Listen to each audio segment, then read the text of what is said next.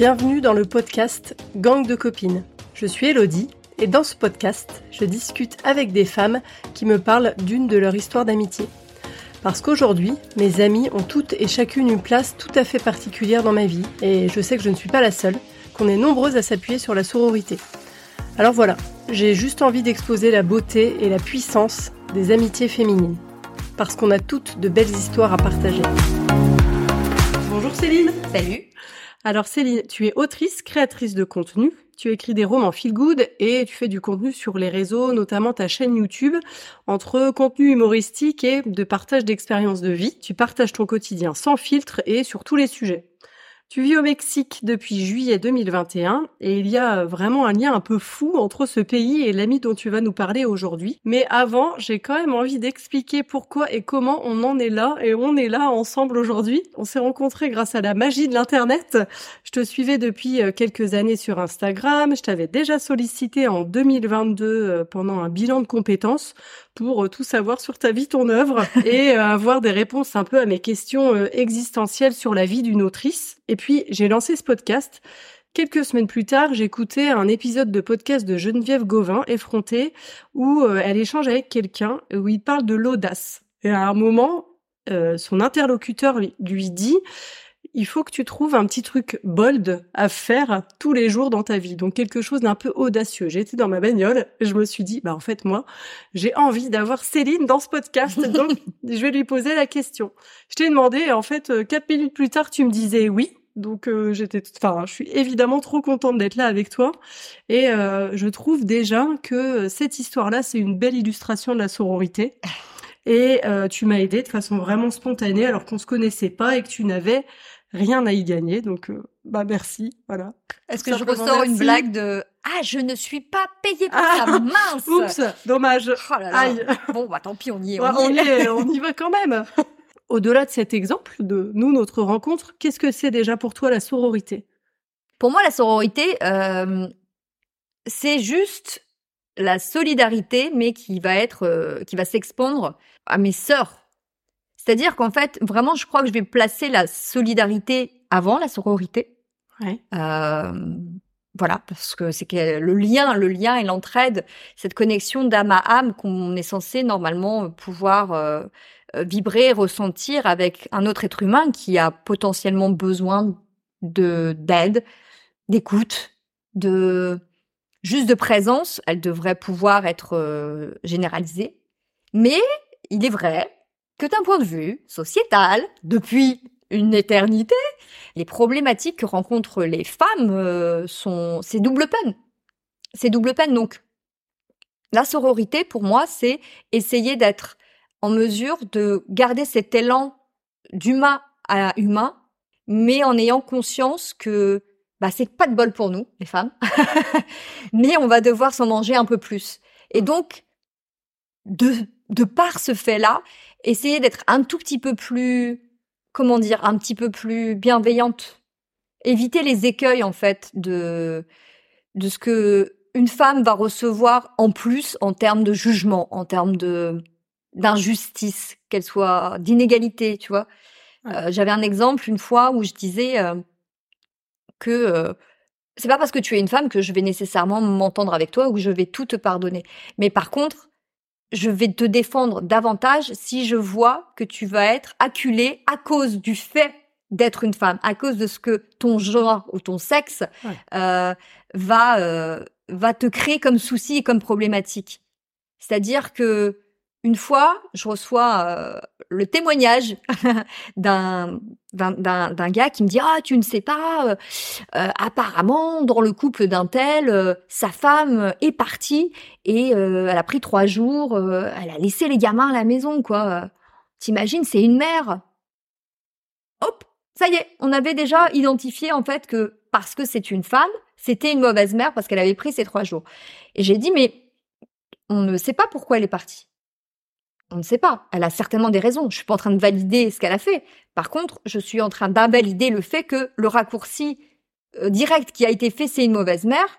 Il n'est pas là parce que si son mec a fait la même chose et apparemment euh, c'était le cas avant, on, va s'arrêter à OK, son mec s'est barré, c'est pas cool.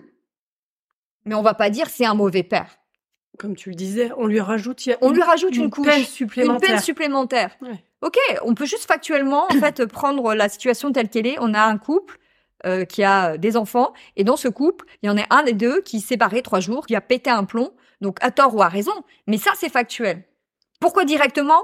Il y a en plus le côté, tu es une mauvaise mère, tu rends-tu compte de ce qu'elle a fait, elle a abandonné. Euh, je suis pas sûre qu'en sens inverse, euh, le mec va recevoir ça en plus. Oui, c'est un jugement supplémentaire, que qu'on n'attribuerait pas aux hommes, en effet. Et moi, ma sororité, elle va, elle va, elle va surtout, je pense, se, se focuser à ce niveau-là. Qui que tu sois, je vais moi t'analyser en fonction de ce que je vais estimer par rapport à ma grille de lecture être de un bon comportement, être en, en, résonance avec mes valeurs, mais humaines. Mais vis-à-vis d'une femme, je vais être vigilante à ne pas tomber justement dans cet écueil-là. Parce que tu es une femme, alors je vais te rajouter un petit peu plus par rapport aux étiquettes qui sont, euh, tu vois, qui sont ambiantes. Euh, c'est ça, c'est comme ça que je la pratique, je pense, ma sororité. D'accord. Ça, c'est dans ta vie de tous les jours. Est-ce qu'il y a un, par rapport à ta vie d'autrice, quelle place elle a la sororité dans ta vie d'autrice et dans tes livres? Bah, c'est surtout euh, parler des femmes. Je me vois, euh, je suis une femme et euh, en tant que créatrice, en, tant que personne qui a la possibilité de de s'exprimer et donc ensuite d'être soit entendue, soit lue. c'est évident, mais c'est même pas une question c'est même pas un sujet auquel je réfléchis, que euh, la place des femmes, en fait, je vais la mettre à l'honneur. Évidemment. Oui. Enfin, manquerait plus que ça en plus. que que, que je, je, genre, je profite pas de cette opportunité-là, de cette possibilité, de cette voix que j'ai, euh, dans une moindre mesure évidemment, mais quelle que soit la place que tu prends, vas-y, n'hésite pas en fait pousse un petit peu les portes et impose le fait que tu puisses parler de femmes. Et d'ailleurs, ma maison d'édition, euh, alors j'en ai deux, mais là, euh, en ce moment, je travaille beaucoup avec Charleston. C'est une maison d'édition qui, bien sûr, signe des hommes, mais dont l'idée, c'est de mettre les femmes à l'honneur. Que ce soit des autrices, que ce soit à travers les héroïnes dont euh, parlent les autrices, les équipes sont féminines. C'est génial. Ce n'est pas excluant envers les hommes, mais c'est des, des possibilités d'intégrer plus de femmes et de parler plus d'elles. Ok. On va parler maintenant euh, de ton ami et euh, d'une amitié internationale et, euh, et d'entraide parce que Zaya, donc l'amie dont tu vas nous parler, elle t'a beaucoup tendu la main. Mmh et déjà, est-ce que tu peux commencer par nous nous dire qui est Zaya, où tu l'as rencontrée, dans quel contexte? Alors Zaya, c'est c'est une femme que j'ai rencontrée au Brésil, alors qu'elle est française qu'elle est parisienne et qu'elle était même, sans qu'on le sache, ma voisine de quartier. D'accord. Donc c'est-à-dire que pendant euh, des années j'ai vécu euh, j'ai vécu sur Paris à un endroit, elle était à quelques centaines de mètres de moi, on prenait vraiment le même métro, on ne s'est évidemment jamais croisés et c'est pas anodin dans le sens où bon moi qui suis artiste, euh, j'ai des horaires décalés depuis toujours. Et entre artistes souvent on c'est comme ça qu'on se réunit amicalement parce que justement on est un petit peu en marge. C'est-à-dire que là où les gens le week-end font la fête, bah nous on bosse. On est au théâtre, on joue sur scène, voilà. Et elle, elle est pas du tout dans ce milieu-là. Elle a un métier dit classique avec des horaires classiques, etc. Bref. Et puis euh, suite à une dépression liée à une rupture brutale et, choquante, me voilà partie au Brésil euh, parce que j'ai une amie qui est là-bas qui qui organise également des voyages féminité sororité. Et puis bah moi c'est ma pote et elle me dit euh, tu viens quand tu veux, la maison est ouverte, tu restes autant de temps que tu veux. Donc déjà en termes de sororité, c'est quand même super cool. C'est beau. C'est quand même super cool. On a dormi euh, toutes les deux dans son lit pendant de nombreuses semaines. euh, et puis euh, moi je au bout d'un mois et demi, je suis là, je suis au Brésil, je rencontre plein de filles, c'est génial. Et puis je rencontre Zaya qui elle participe sur les neuf jours de ce voyage-là de mon amie. Oui. Parce que c'est neuf jours de voyage féminité sororité chaque mois. Et ben, comme moi, je suis toujours dans les parages. Au Brésil, je suis dans la maison, mais après, je voyage un petit peu. Je prends des Airbnb, puis je reviens. Je la croise, elle. Elle est un peu plus âgée aussi que le reste du groupe. Elle a la quarantaine, comme moi. Et euh, elle est smooth. C'est-à-dire que c'est vraiment une énergie, euh, elle est souriante, prête à aller boire des coups, mais on la sent euh, avec une espèce de calme. Tu sais, ces gens qui sont calmes mais accueillants. T'as envie de leur parler parce qu'ils sont pas dans l'excès. Chaleureux. Ils sont chaleureux et comme un truc de rien à prouver. Et ça, c'est extrêmement attractif. Et nous voilà à discuter euh, et à connecter assez rapidement. Et, à se dire, tiens, on a un point commun. Euh, euh, bah déjà, on est voisines, on le savait pas. On se retrouve au Brésil. Et puis surtout, on a un amour pour le Mexique, toutes les deux. Elle était déjà venue au Mexique. Moi, je suis déjà, enfin, j'étais déjà venue au Mexique à de nombreuses reprises. Et le Mexique était un, est un des seuls pays où je suis revenue plusieurs fois. J'ai beaucoup, beaucoup voyagé dans ma vie avec des endroits magnifiques, vraiment de type carte postale. Mais le Mexique, c'était le seul pays où je revenais. Je revenais. Et elle, c'était pareil. Donc, on se dit, ah, bah, c'est marrant. Euh, peut-être qu'un jour, moi, j'y retournerai, toi aussi, euh, voilà, bref. Et j'ai cette image où, euh, avec le groupe des filles, on décide d'aller boire un verre en, ville, enfin un peu plus bas dans le quartier finalement, puisque c'était à Rio, donc on était déjà en ville.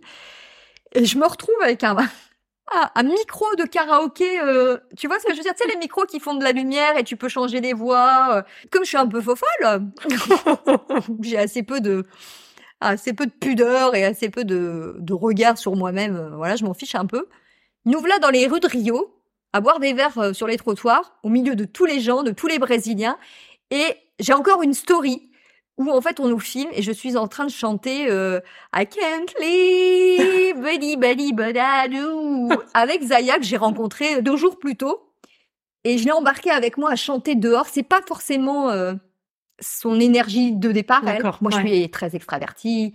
Je m'en fiche un peu du regard des autres. Non pas qu'elle se, elle se préoccupe, hein, mais encore une fois, elle est plus calme. Donc en fait, elle m'a suivie c'est fabuleux. Cette, cette, ce moment est fabuleux parce que nous voilà à chanter comme deux patates dans la rue avec ce gros micro qui clignote euh, de mille feux. Et le point de départ est là. Parce qu'après, elle, repart. Hein. Moi, je reste au Brésil, mais elle repart. Ça aurait pu s'arrêter là. C'est le plus beau souvenir que tu as avec elle? C'est le plus marquant? Bah, C'est le premier, en fait, qui est le plus rigolo. Et en fait, il va se répéter. Mais sans qu'on s'en rende compte. C'est-à-dire qu'au fur et à mesure euh, que le temps va passer, on va se rejoindre euh, dans d'autres endroits je ne sais pas, je, m'en suis aperçue plus tard, hein, grâce aux stories ou aux vidéos que j'ai pu faire ou qu'on a faites de nous. On va se retrouver à baragouiner euh, cette même chanson selon des moments de vie, à des endroits différents. Vraiment, euh, il y a I Can't Live et il y a, c'est laquelle de, je crois que c'est une de Céline Dion aussi, euh, All by Myself. C'est ça. Hein ah bah oui, ça se chante fort ça. Oh là là, ça se chante fort et faux. Oui. Et alors là, on est très doué là-dedans. Et c'était All by Myself. Enfin, je sais même pas le dire. All by myself. Voilà. Et, et c'est comme un running. Comme un running, on se retrouve à chanter. Euh, alors des fois, il y a un micro, des fois, c'est un ballet. je me retrouve avec un ballet, mais on la chante, quoi. Alors, la rencontre, c'était au Brésil. Là, au revoir. Elle s'en va. Chacune euh, reprend mhm. euh, sa vie, on va dire. Ouais. Et comment vous vous retrouvez après? On se retrouve que quand je rentre euh, en France, donc après trois mois et quelques de Brésil, euh, moi j'ai plus de domicile. Enfin, c'est-à-dire que donc après cette rupture, il va falloir que je lâche mon appartement. Donc on fait une lettre de avec mon ex de fin de fin de bail, résiliation de bail. J'ai plus qu'un mois pour euh, finir tout ce que j'ai à finir dans mon travail, finir de débarrasser mes affaires, mais je n'ai pas de point de chute. Je n'ai rien. C'est Paris, c'est mon statut d'auto-entrepreneuse et d'intermittente du spectacle qui fait fuir euh, tous les propriétaires. J'ai rien. Donc j'ai rien. Je, je sais pas où je vais aller. J'ai pas de famille euh, vraiment. J'ai pas de. J'ai rien. C'est le néant. Mais j'ai pas le joie. Et donc j'ai ce mois où j'ai conscience qu'en fait euh, déjà que ça avait été difficile et pénible euh, et que j'avais traversé une dépression profonde, que j'avais essayé de m'en sortir, notamment en, bougeant au Brésil. Là, je me dis, OK, c'est l'étape 2, elle est pas plus simple.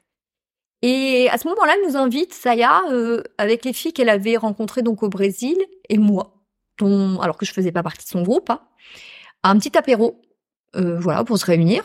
Bon, bah moi, je suis pas loin, hein, donc je dis, bon, chaque bon moment à, saisir, euh, pour pas passer à côté. Et, et, voilà, on passe ce moment et puis je lui dis, euh, bah, je lui raconte en fait ce qui va devenir de moi d'ici euh, trois semaines, quinze jours. Puis elle me dit, ah mince, bah écoute, si j'entends parler, euh, moi j'ai des potes, de temps en temps ils partent en vacances, je garde ça en tête, voilà. Quoi. Et je vais faire donc plusieurs mois comme ça, un peu d'errance, où je vais un peu aller euh, 15 bah, jours chez ma cousine dans le sud, mais elle a des enfants, j'ai pas envie de squatter, euh, c'est normal. Puis euh, dix jours chez des gens en contrepartie de garder leur chat. je suis toujours avec mes valises, moi, tu vois. J'ai une valise de fringues, c'est l'hiver. Euh, mes affaires euh, sont dans un box. Euh. et à un moment, bah, je pète un plomb parce que je me fais refouler tous les appartements, je passe mon temps à envoyer des dossiers, je me fais envoyer chier comme une comme une miséreuse. On me demande des choses invraisemblables alors que bah, j'ai 40 ans, que je paye des impôts suffisamment pour avoir au moins un droit un peu de dignité et à pas faire un casting pour un placard à balai H24. Eh ben non. Et là, l'appel du Mexique, il, revient en force. Il revient en force, il revient en force. Ça faisait des mois que j'occultais ces appels, ces signes, parce que je trouvais que c'était pas raisonnable. Moi, il fallait que j'ai un pied à terre quelque part en France, notamment à Paris ou, autour de Paris, parce que c'était mes derniers éléments de, de, de repère. C'est-à-dire que c'est quand même là où je travaille. Je suis artiste, ma maison d'édition, je suis comédienne. C'est moi, je commence à plus avoir. Enfin, j'ai plus de mec, j'ai plus de toi. J'ai plus trop d'amis parce qu'ils ont tous fait le choix d'aller euh, du côté de la personne qui brille le plus. Donc, qu'est-ce qui me reste C'est encore mes dernières connexions un peu professionnelles et les quelques amis que j'ai. Et même ça, en fait, je me dis, je le perds parce que je trouve nulle part où, vivre. Et je me dis, bah, quitte à, quitte à être seule, parce que j'étais vraiment seule, et ne pas savoir où je vais aller et ce que je vais devenir, autant faire un choix par défaut, mais le meilleur. YOLO, je au Mexique. Et là, je pars fin juillet. Je prends un billet pour un mois et demi. Je me dis bon, au moins j'aurais pas raté mes vacances et je pars seule. Je parle pas espagnol, je parle quasiment pas anglais non plus. Je me dis bon, c'est l'aventure, on verra bien. Et ce que je vois est génial. Je tombe même amoureuse là-bas. Et je me dis ah c'est cool. Mais j'ai quand même l'idée de revenir en France, à Paris, en me disant mais bon, gardons le côté raisonnable. Et là en fait j'ai une fille qui sur les réseaux me propose de louer son appart. Et elle me dit que moi, euh, c'est le mien, euh, je te demande pas de garant, je te connais sur les réseaux. Euh, voilà, c'est un studio, le prix raisonnable. Et je me dis, ah, je suis sauvée.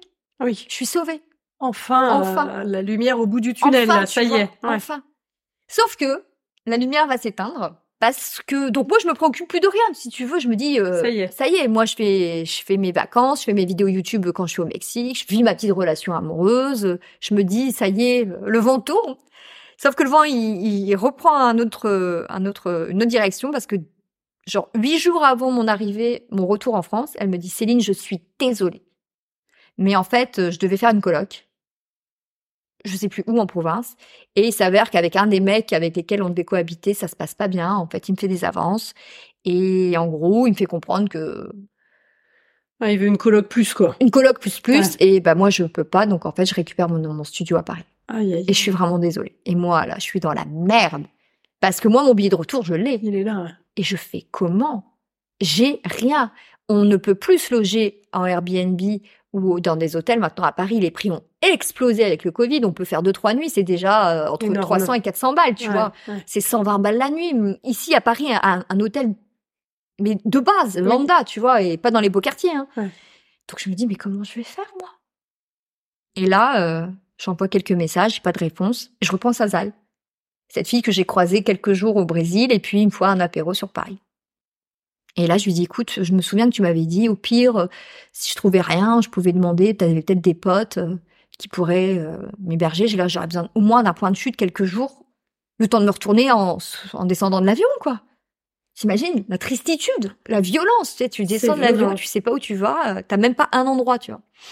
Et là, elle me dit, ah ouais, ouais, bah ouais, j'ai bien une idée, moi. Comment ça, toi? Et là, elle me dit, bah moi, je suis là, je pars, euh, au moment où tu arrives, moi, je serais partie en Grèce. Je pars dix jours. J'ai une pote, euh, une voisine qui a les clés de mon appart. Tiens, prends les clés, tu fais ce que tu veux. Et je m'attendais à ce qu'elle me demande de l'argent, parce que tous te demandent de l'argent. Elle me demande rien. Rien. Et donc, en fait, je suis arrivée, j'avais un endroit où dormir. Et là, là, ça a été une bénédiction parce que le lendemain, je déclarais le Covid. Covid sévère. Hein. Covid, euh, tu vois, où... Euh, et en fait, je me suis imaginée dans cette euh, situation-là, dans une pauvre chambre d'hôtel où tu peux pas cuisiner, où tu, on te dit qu'il faut que tu restes à la maison parce que tu peux pas sortir acheter de la bouffe. Comment tu fais? Déjà que c'est d'une violence infinie. Et là, et là, bah non, là, c'était un peu plus allégé. Là, j'avais une petite, euh, j'avais un petit endroit, j'avais un salon, une chambre, une cuisine, un petit cocon, un petit cocon euh, pour te retaper. Pour me, euh. voilà. Et une fois qu'elle est rentrée, bah moi, il fallait de nouveau que je trouve un endroit. Et là, elle m'a dit, bah écoute, si ça te dérange pas de cohabiter, moi, je suis en télétravail, mais si ça te dérange pas de dormir dans le salon, bah moi ça me dérange pas que tu restes en fait. Et j'étais hyper émue parce qu'en plus, encore une fois, beau. hein. elle, elle est en télétravail, elle bosse dans son salon, son canapé, il est même pas adapté pour, euh, c'est une banquette, donc tu peux même pas dormir dessus. Ça veut dire qu'elle demande à sa pote un matelas gonflable qu'on descend, qu'on gonfle Pour toi. pour moi en fait. C'est beau. Tu Ouais. vois Ouais. Et, euh, et j'ai pu euh, comme ça faire euh, encore, je crois, euh, 10 jours, 15 jours de plus, le temps en fait que ben je m'organise euh, pour commencer à me dire bon, est-ce que je peux loger un petit peu ailleurs au moins une semaine? T'essayes toujours de soulager les gens qui t'aident. Et puis en fait, de ce moment-là, je suis là, mais qu'est-ce que je fous en France? Et c'est là que j'ai décidé que j'allais repartir au Mexique, mais là cette fois-ci euh, avec un projet éventuellement d'installation. Et, euh, et voilà quoi. Et je suis partie. Et là, Et là, et là, alors, la Et là- suite, là, tu t'en vas, tu Là, je laisses m'en vais. Zaya. je laisse Zaya, elle fait sa vie. Sauf qu'en fait, euh, bah Zaya, en fait, à force de me voir aussi, je pense euh, partir au Mexique, faire cette euh, tentative, cette expérience-là. Euh, bah, ça lui trotte dans la tête parce que ça a toujours été son rêve de vivre euh, l'expérience de en tant qu'expatriée, notamment au Mexique. Et mais elle, elle a, elle a, elle a, elle a une angoisse, euh, c'est que ce qui la retient le plus, c'est ses parents. Il y a, il y a- elle a un lien très, très, euh, un attachement, voilà, certainement aussi une forme de culpabilité, d'angoisse à l'idée de, de les laisser. Tu sais, c'est surtout quand c'est des parents qui, qui vieillissent. Hein, nous, on a Oui. 40 ans, Oui, euh, voilà. Ouais. donc, euh, mais, mais elle a envie. Et c'est vrai que, euh, bah, petit à petit, le fait de me voir là-bas, l'idée, euh, son idée, euh, son idée chemine. Elle se dit que c'est possible. Je pense aussi parce que elle se dit qu'elle sera pas toute seule. Oui.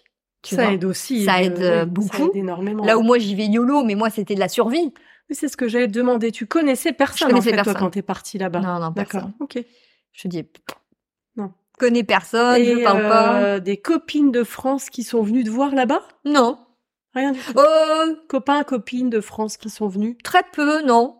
Une, une, une personne que, une copine à moi, mais qui est suisse, qui est, qui est, mais je crois pas qu'elle vienne me voir moi. Elle vienne au Mexique. au Mexique et du coup on se voit.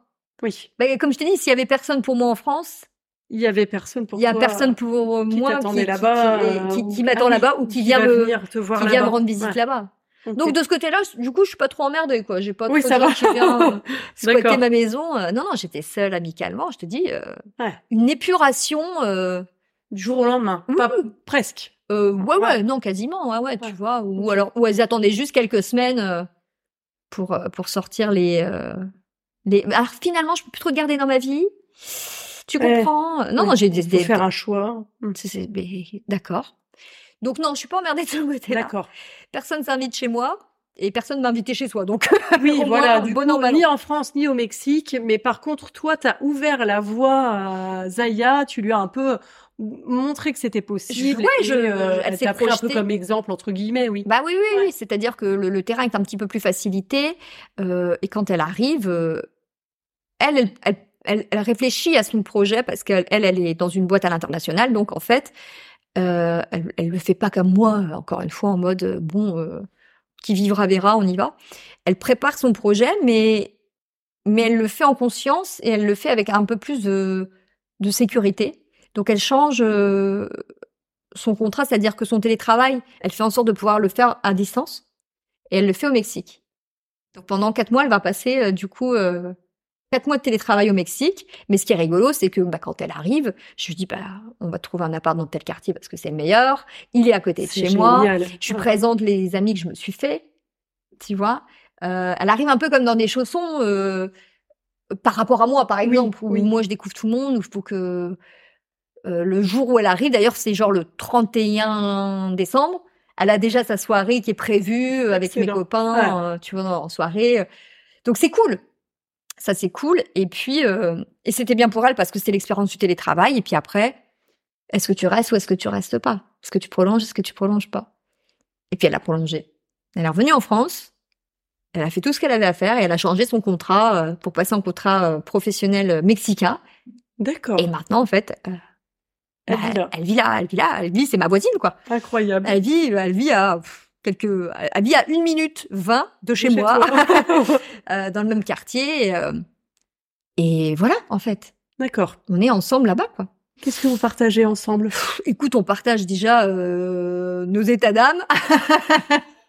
c'est déjà énorme d'avoir quelqu'un avec qui on peut partager nos états d'âme.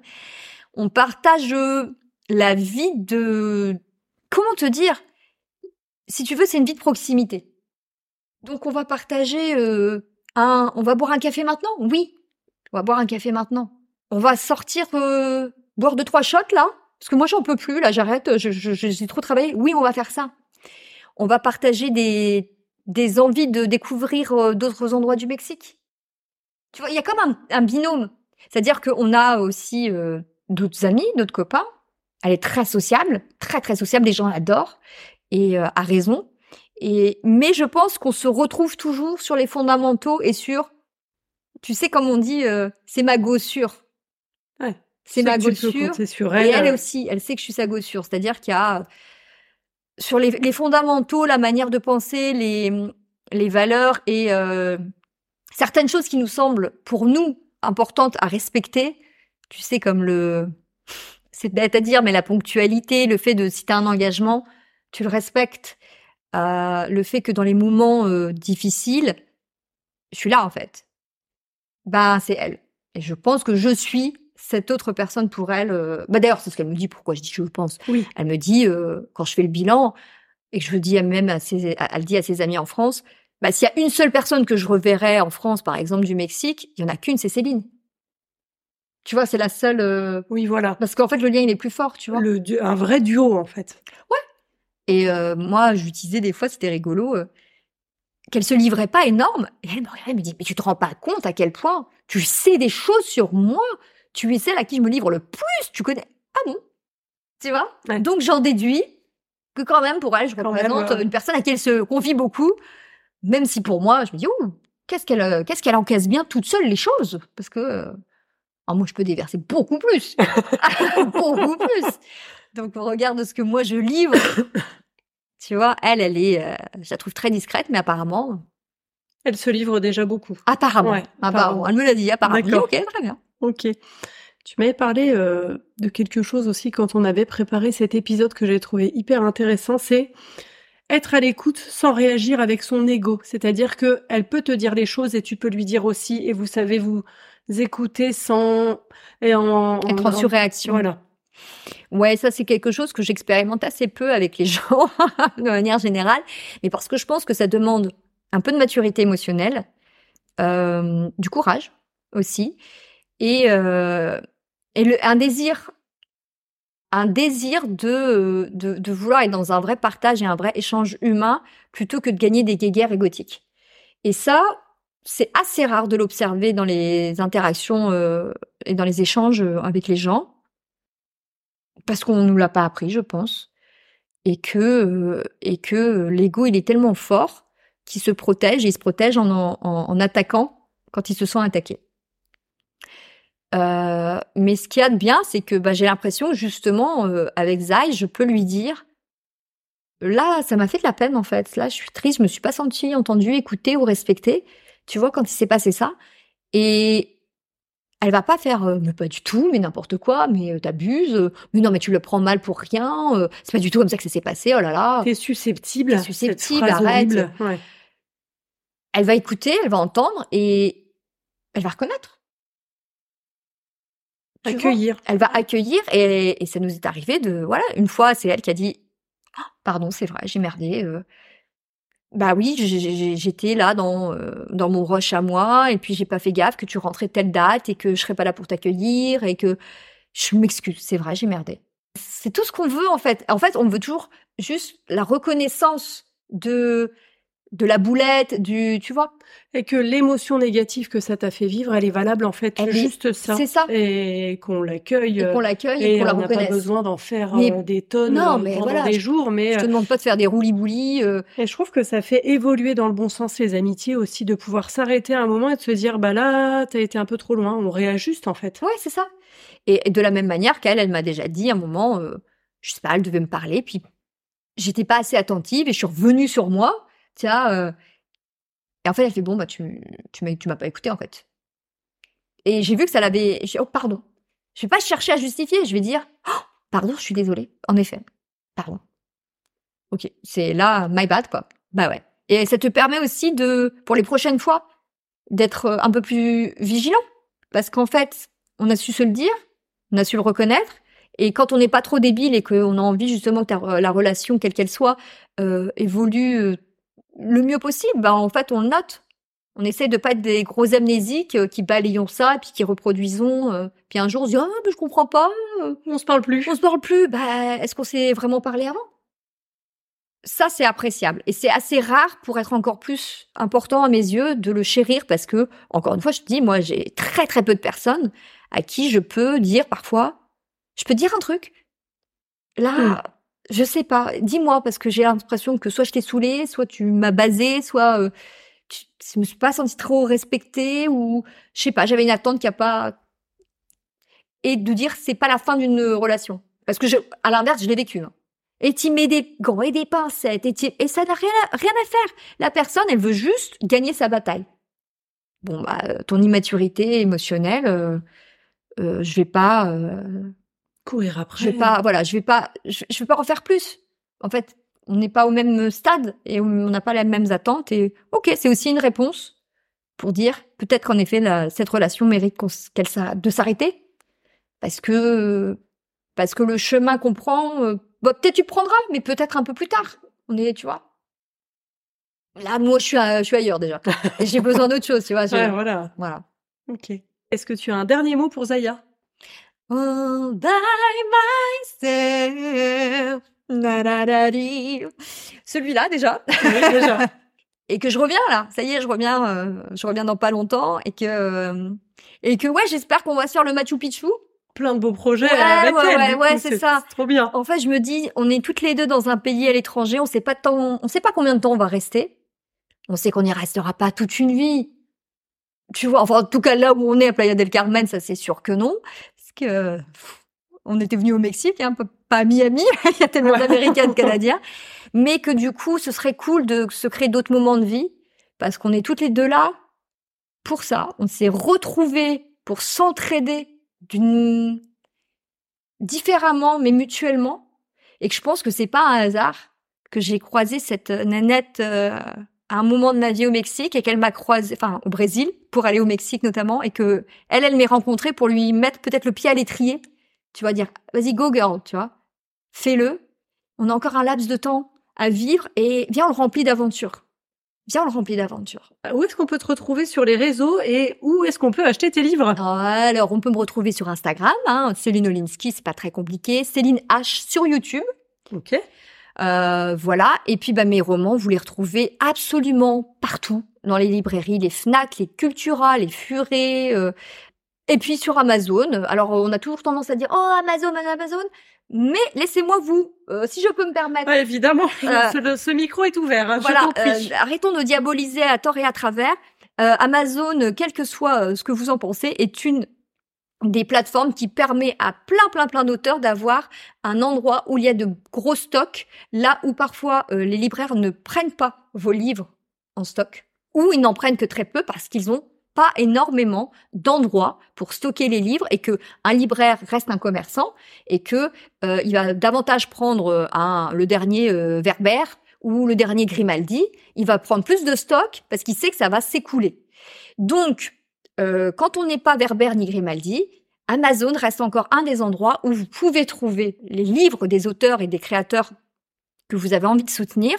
Et puis, mine de rien, ça permet de faire des précommandes. Et ces précommandes-là, eh ben, les libraires, ils regardent quand même un petit peu, puis ils se disent, ah, s'il y a déjà des précommandes, c'est que potentiellement c'est intéressant, c'est que potentiellement je peux euh, en commander pour ma boutique. Donc, je ne diabolise pas, voilà. Tout ça, en fait, c'est un, c'est un écosystème qui aussi fonctionne dans, dans, dans de ce côté-là. Et puis, euh, et puis, euh, si je suis bien, euh, bien, bien acheté sur Amazon, bah, les libraires me prennent. Si les, les libraires me prennent, ils me mettent en boutique. D'autres gens qui ne me connaissent pas peuvent me découvrir et c'est comme ça qu'on grandit. Un beau cercle. voilà. En fait, on n'est pas obligé de taper sur l'un et de ne vivre que pour l'autre. On peut, faut aussi être conscient des réalités des auteurs, des jeunes auteurs, des artistes, voilà, qui sont émergents. Euh, voilà, tout n'est pas binaire. Oui, surtout en cette période de l'année où en effet les librairies euh, débordent exact. de livres et donc euh, avoir du stock chez Amazon, euh, c'est intéressant. C'est hyper intéressant et puis il y a des gens qui peuvent pas se déplacer, il y a des gens qui vivent dans la pampa, il y a des gens qui vont se déplacer en librairie parce qu'ils ont ce moment-là et le bouquin n'est pas en librairie, ils n'auront pas la possibilité de revenir peut-être pour le récupérer même si le libraire le commande. C'est des alternatives et voilà, faut encore une fois, c'est, tout n'est pas binaire, tout n'est pas blanc, tout n'est pas noir, et c'est important aussi, tu vois. Je tout à fait. juste remettre un tout petit peu l'église au milieu du village pour. Euh, c'est quoi la réalité des choses, notamment pour les, auteurs, euh, les jeunes auteurs. Eh ben, merci pour ce message. Eh ben, de rien. Bonne journée. Bah écoute, un petit chocolat Avec grand plaisir. Ah bah c'est les tiens. Allez, on ouvre la boîte. C'était l'épisode 13 du podcast Gang de copines. Merci pour ton écoute et encore un grand merci à Céline pour son partage spontané qui je trouve donne matière à réfléchir. Déjà finalement on peut toutes et tous faire preuve de solidarité sans que cela ne soit trop coûteux. Ouvrir son foyer pour dépanner quelques jours ou juste être à l'écoute. Après alors oui les ruptures amoureuses ça crée des ruptures amicales. Ça peut faire super mal quand on le subit mais euh, je trouve que ça peut aussi être salutaire. Ça dépend vraiment de chaque situation. Le dernier point, c'est que je trouve ça vraiment magique et magnifique, ces impulsions, conscientes ou inconscientes, qu'on se donne entre amis. T'as un projet de déménagement au Mexique Ah tiens, ça me donne des idées. Et hop, la machine est lancée. Est-ce que tu te reconnais, toi, là qui écoutes, dans l'une de ces situations? N'hésite pas à m'envoyer un message sur Instagram pour partager ton témoignage. Le compte c'est Gang de Copines Podcast. Pote, ça s'écrit comme une pote. Et tu retrouveras tous les épisodes de ce podcast sur Deezer, Spotify, Apple Podcast et sur YouTube. On se retrouve dans 15 jours pour le prochain épisode. À bientôt!